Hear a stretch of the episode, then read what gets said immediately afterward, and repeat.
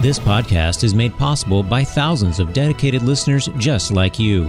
Be a part of this powerful three decade legacy of evangelization by visiting materdeiradio.com or downloading the Hail Mary Media app. And thank you for joining us on the bridge between your faith and everyday life. The Holy Spirit continues to set hearts on fire with the love of Christ and inspire people to bring the good news to a world that is aching to hear it. Welcome to Blazing the Trail, a weekly show dedicated to the church's mission of evangelization. Now, here's your guide on this grand adventure Catholic singer, songwriter, author, and speaker, Miriam Marston. And welcome back to Blazing the Trail here on Mater Dei Radio. My name is Miriam Marston, and I'm glad that you're tuning in as we continue to explore week after week the missionary dimension of the Catholic Church. Now, when we think of missionaries, we might think of someone who travels far away from home in order to share the gospel. It's interesting then that the patroness of the missions is a young woman who barely left her convent and died at the age of 24. She may not have traveled far, but her prayers and her spiritual writings have traveled very far indeed. Saint Therese of Lisieux, also known as the Little Flower, was a Carmelite nun in Normandy. Her spiritual autobiography, The Story of a Soul, is one of the most widely read spiritual autobiographies of modern times. She was canonized in 1925 and declared a Doctor of the Church in 1997. And just this month, and at the time of this recording, it's October of 2023, Pope Francis released an apostolic exhortation on Saint Therese of Lisieux entitled C'est la confiance, on confidence in the merciful love of God. He released this document for the 150th anniversary of the birth of Saint Therese. And since the little flower is the patron saint of missionaries, I thought it would be good to take some time during this episode to reflect on the Holy Father's recent exhortation and draw from it inspiration for our own evangelical efforts. But before we dive into the document, I thought I would share a song with you all. Now, many years ago, I read a fascinating biography on St. Therese of Lisieux called The Hidden Face. And at the end of the book, there was a short section on Therese's sister named Leonie. Now, really, Leonie was among the first to follow her younger sister's spirituality of the little way, living out the call to holiness among the pots and pans, to paraphrase St. Teresa of Avila. In 1935, Leonie wrote um, in a letter addressed to her sisters I want to be so little that Jesus is forced to keep me in his arms.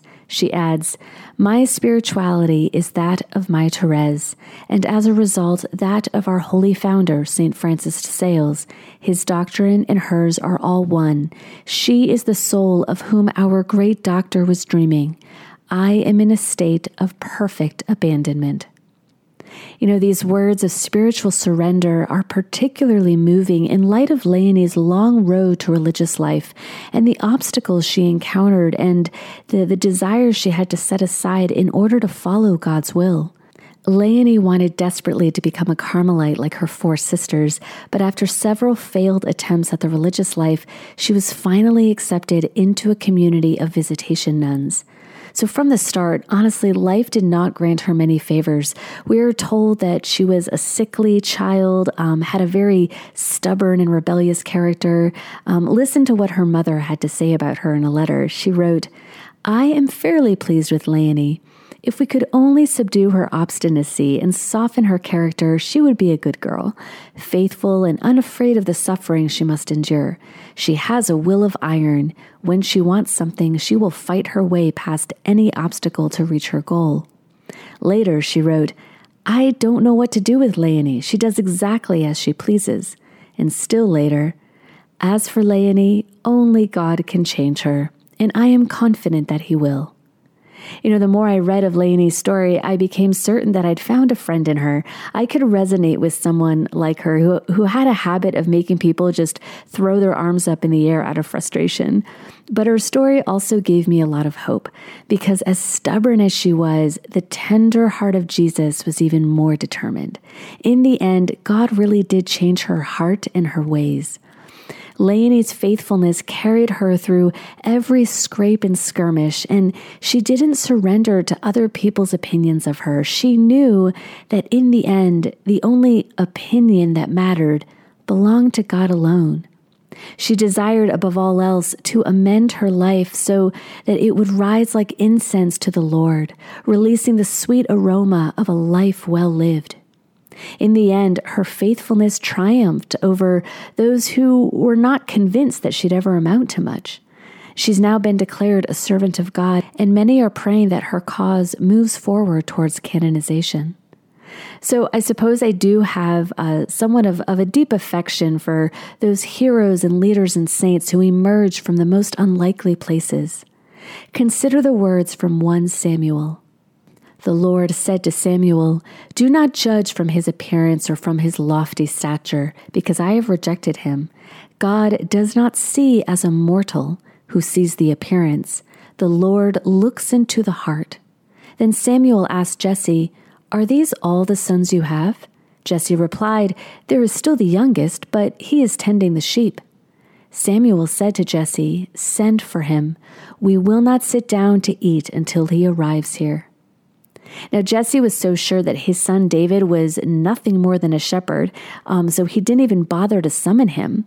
So, how wonderful is it that the Lord looks into the heart? He sees our potential even before we see it for ourselves. If we cling, as Leonie did, to the call of Christ, which resounds in the depths of the soul, then we can more easily brush off any discouraging whispers or raised eyebrows. We have to stay close to the words of St. Paul, especially when pressure comes in from all sides. He writes, Do not conform yourselves to this age, but be transformed by the renewal of your mind, that you may discern what is the will of God, what is good and pleasing and perfect. If we believe that others perhaps don't expect much of us, then we risk sinking into the kind of spiritual sluggishness that agrees with the world's diagnosis we think, well, I can't contribute much anyway, so I may as well just give up now and at least try to live a comfortable life here on the outside looking in. Ah, but the Lord will find you, even if you are on the periphery, because curiously enough, the margins are where the heroic stories really start taking shape. I mean, let's look at Jesus himself. He was crucified like a common criminal, and those who put him to death wanted to make the point that his ministry was empty and forgettable. There's the example of St. John Vianney, who, after struggling with his seminary studies, was assigned to a remote parish that his superiors thought matched the smallness of Vianney's priestly potential. We can't forget St. Thomas Aquinas, who was dubbed the dumb ox by his classmates. And right up to Leonie Martin, the sickly and stubborn middle child who wouldn't be satisfied until she'd done her best to follow Christ into the convent.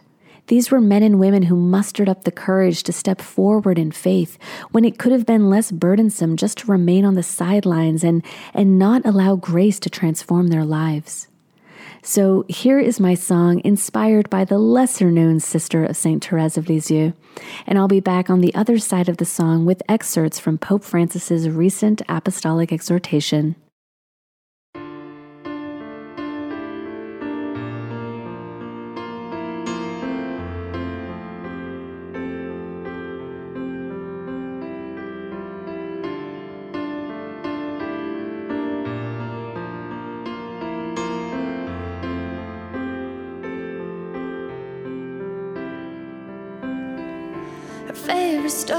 Stories were the ones she read as she went to bed that made her leave the light on just in case the dragons lingered right outside her room, ready to surprise in the night. But it's alright, she had her sword by her side. He never told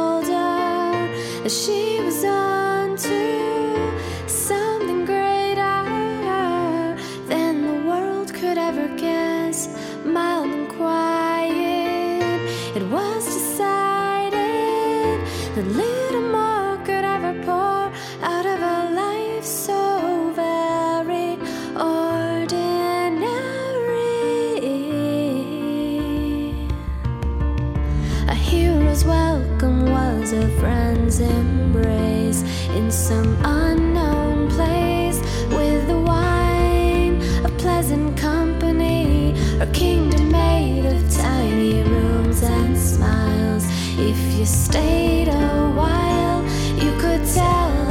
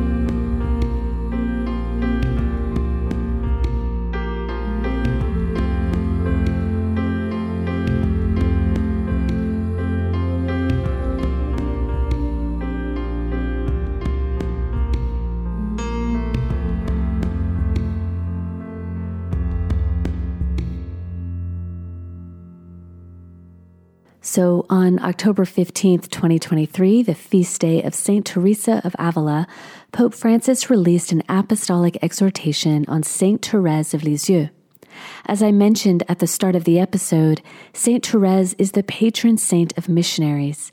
And as this program is really all about that missionary spirit which animates the life of the church, it seemed fitting to reflect on this latest document from Rome and see what we can glean from her spirituality and um, the witness of her confidence in the love and mercy of Jesus. So Pope Francis begins. C'est la confiance et rien que la confiance qui doit nous conduire à l'amour. It is confidence and nothing but confidence that must lead us to love. These striking words of Saint Therese of the Child Jesus and the Holy Face say it all. They sum up the genius of her spirituality and would suffice to justify the fact that she has been named a doctor of the church. Confidence, nothing but confidence, is the sole path that leads us to the love that grants everything. With confidence, the wellspring of grace overflows into our lives. The gospel takes flesh within us and makes us channels of mercy for our brothers and sisters. The earthly life of St. Therese was brief, a mere 24 years, and completely ordinary, first in her family and then in the Carmel of Lisieux. The extraordinary burst of light and love that she radiated came to be known soon after her death, with the publication of her writings and thanks to the countless graces bestowed on the faithful who invoked her intercession. The church quickly recognized her great significance and the distinctiveness of her evangelical spirituality. Not long after her death, St. Pius X, sensing her spiritual grandeur, stated that she would become the greatest saint of modern times.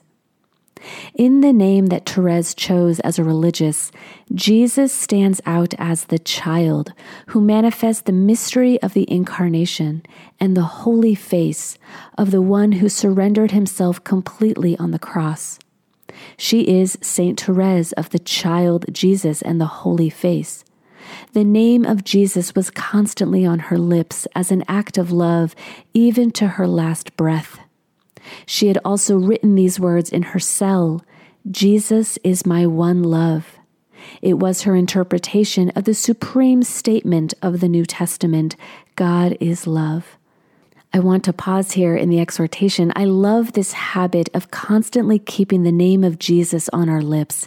How ready are we to speak the name of Jesus? A missionary disciple is someone who is always prepared to speak that holy name and turn to that holy name first before uttering another word or turning to some other object or person. But let's continue with the document.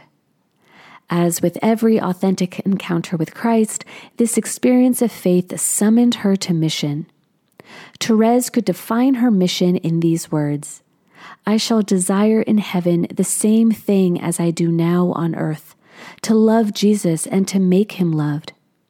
She wrote that she entered Carmel to save souls.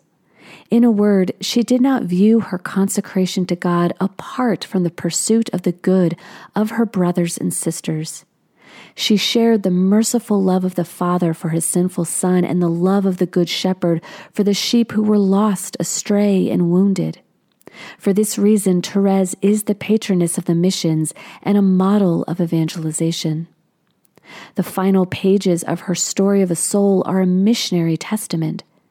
They express her appreciation of the fact that evangelization takes place by attraction, not by pressure or proselytism.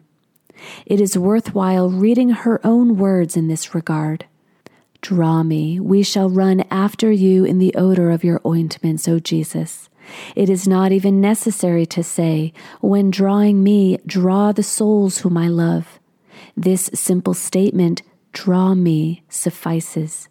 I understand, Lord, that when a soul allows herself to be captivated by the odor of your ointments, she cannot run alone. All the souls whom she loves follow in her train.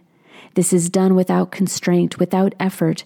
It is a natural consequence of her attraction for you. Just as a torrent throwing itself with impetuosity into the ocean drags after it everything it encounters in its passage, in the same way, O Jesus, the soul who plunges into the shoreless ocean of your love draws with her all the treasures she possesses. Lord, you know it. I have no other treasures than the souls it has pleased you to unite to mine. In this passage, Therese quotes the words of the bride to the bridegroom in the Song of Songs, following the profound interpretation found in the writings of the doctors of Carmel, St. Teresa of Avila, and St. John of the Cross. The bridegroom is Jesus, the Son of God, who united himself to our humanity in the incarnation and redeemed it on the cross. There, from his open side, he gave birth to the church, his beloved bride, for which he gave his life.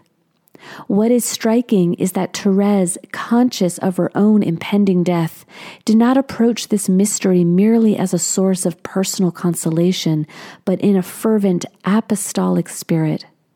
We see something similar when Therese speaks of the working of the Holy Spirit, which immediately takes on a missionary hue. That is my prayer. I ask Jesus to draw me to the flames of his love, to unite me so closely to him that he live and act in me. I feel that the more the fire of love burns within my heart, the more I shall say, Draw me the more also the souls who will approach me, poor little piece of iron, useless if I withdraw from the divine furnace.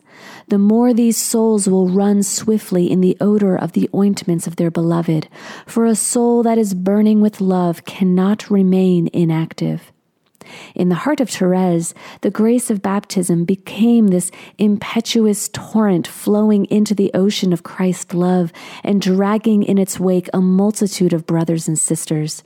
This is what happened especially after her death. It was her promised shower of roses. Pope Francis continues One of the most important insights of Therese for the benefit of the entire people of God is her little way the path of trust and love, also known as the way of spiritual childhood. Everyone can follow this way, whatever their age or state in life. It is the way that the Heavenly Father reveals to the little ones. In the story of a soul, Therese tells how she discovered the little way. I can then, in spite of my littleness, aspire to holiness. It is impossible for me to grow up, and so I must bear with myself, such as I am, with all my imperfections. But I want to seek out a means of going to heaven by a little way, a way that is very straight, very short, and totally new. To describe that way, she uses the image of an elevator.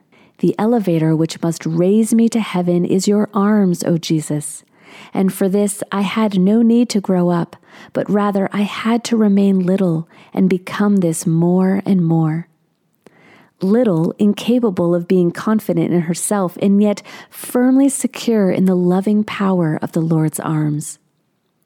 Therese, for her part, wished to highlight the primacy of God's action. She encourages us to have complete confidence as we contemplate the love of Christ poured out to the end. At the heart of her teaching is the realization that since we are incapable of being certain about ourselves, we cannot be sure of our merits. Hence, it is not possible to trust in our own efforts or achievements. The Catechism chose to quote the words that St. Therese addressed to the Lord I will appear before you with empty hands in order to express that the saints have always had a lively awareness that their merits were pure grace.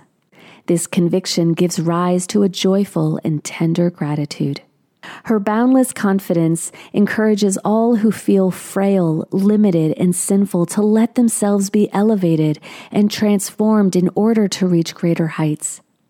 If all weak and imperfect souls felt what the least of souls feels, that is, the soul of your little Therese, not one would despair of reaching the summit of the Mount of Love.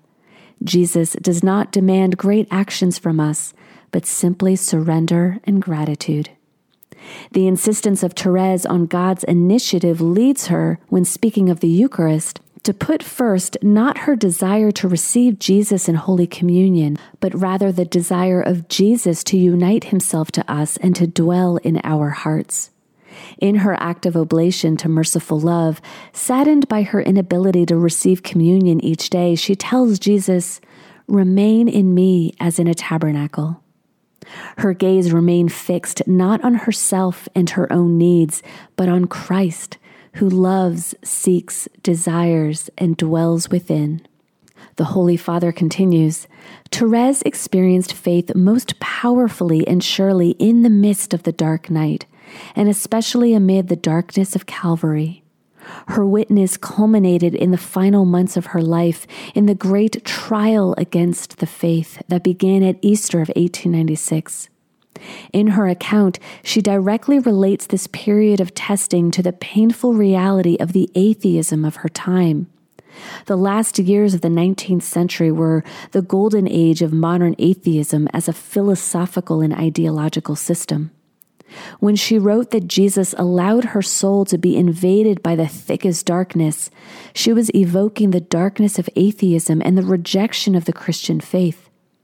In union with Jesus, who took upon himself all the darkness of the sin of the world when he willed to drink from the cup of the passion, Therese came to appreciate its underlying sense of despair and sheer emptiness. Yet darkness cannot overcome the light. Therese had been conquered by the one who came as light into the world. Her account reveals the heroic nature of her faith, her triumph in spiritual combat with the most powerful temptations. She felt herself a sister to atheists, seated with them at the table, like Jesus who sat with sinners. She interceded for them, ever renewing her own active faith in constant loving communion with the Lord. I run toward my Jesus. I tell him I am ready to shed my blood to the last drop to profess faith in the existence of heaven. I tell him too that I am happy not to enjoy this beautiful heaven on this earth, so that he will open it for all eternity to poor unbelievers. This exhortation on St. Therese allows me to observe that in a missionary church, the message has to concentrate on the essentials, on what is most beautiful, most grand, most appealing, and at the same time most necessary. The message is simplified while losing none of its depth and truth, and thus becomes all the more forceful and convincing. The luminous core of that message is the beauty of the saving love of God made manifest in Jesus Christ, who died and rose from the dead. At times, the only quotes we find cited from this saint are secondary to her message, or deal with things she has in common with any other saint, such as prayer, sacrifice, Eucharistic piety, and any number of other beautiful testimonies. Yet in this way, we could be depriving ourselves of what is most specific about her gift to the church. We forget that each saint is a mission planned by the Father to reflect and embody at a specific moment in history a certain aspect of the gospel. Indeed, to recognize the word that the Lord wishes to speak to us through one of his saints, we do not need to get caught up in details. What we need to contemplate is the totality of their life, their entire journey of growth and holiness, the reflection of Jesus Christ that emerges when we grasp their overall meaning as a person. In an age that urges us to focus on ourselves and on our own interests, Therese shows us the beauty of making our lives a gift. At a time when the most superficial needs and desires are glorified, she testifies to the radicalism of the gospel. In an age of individualism, she makes us discover the value of a love that becomes intercession for others. At a time when human beings are obsessed with grandeur and new forms of power, she points out to us the little way. In an age that cast aside so many of our brothers and sisters, she teaches us the beauty of concern and responsibility for one another. At a time of great complexity, she can help us rediscover the importance of simplicity, the absolute primacy of love, trust, and abandonment, and thus move beyond a legalistic or moralistic mindset that would fill the Christian life with rules and regulations and cause the joy of the gospel to grow cold. In an age of indifference and self absorption, Therese inspires us to be missionary disciples captivated by the attractiveness of Jesus and the gospel. Now, the Pope closes this exhortation with a prayer to St. Therese, and I will do likewise in this episode as we pray. Dear St. Therese, the Church needs to radiate the brightness, the fragrance, and the joy of the gospel. Send us your roses. Help us to be, like yourself, ever confident in God's immense love for us, so that we may imitate each day your little way of holiness. Amen. Thank you so much for tuning in as we've been reading through Pope Francis's latest apostolic exhortation on Saint Therese of Lisieux. Again, my name is Miriam Marston, and I hope you'll join me next time as we continue to hear stories of how the Holy Spirit inspires us to do small things with great love. Until then, stay well and stay close to Christ. God bless you all. You've been listening to Blazing the Trail a weekly show dedicated to the church's mission of evangelization. For more information on Miriam Marston and her work, plus an archive of our past shows, visit us online at materdeiradio.com or download the Hail Mary Media app. Blazing the Trail is produced at the studios of Mater Dei Radio in Portland, Oregon.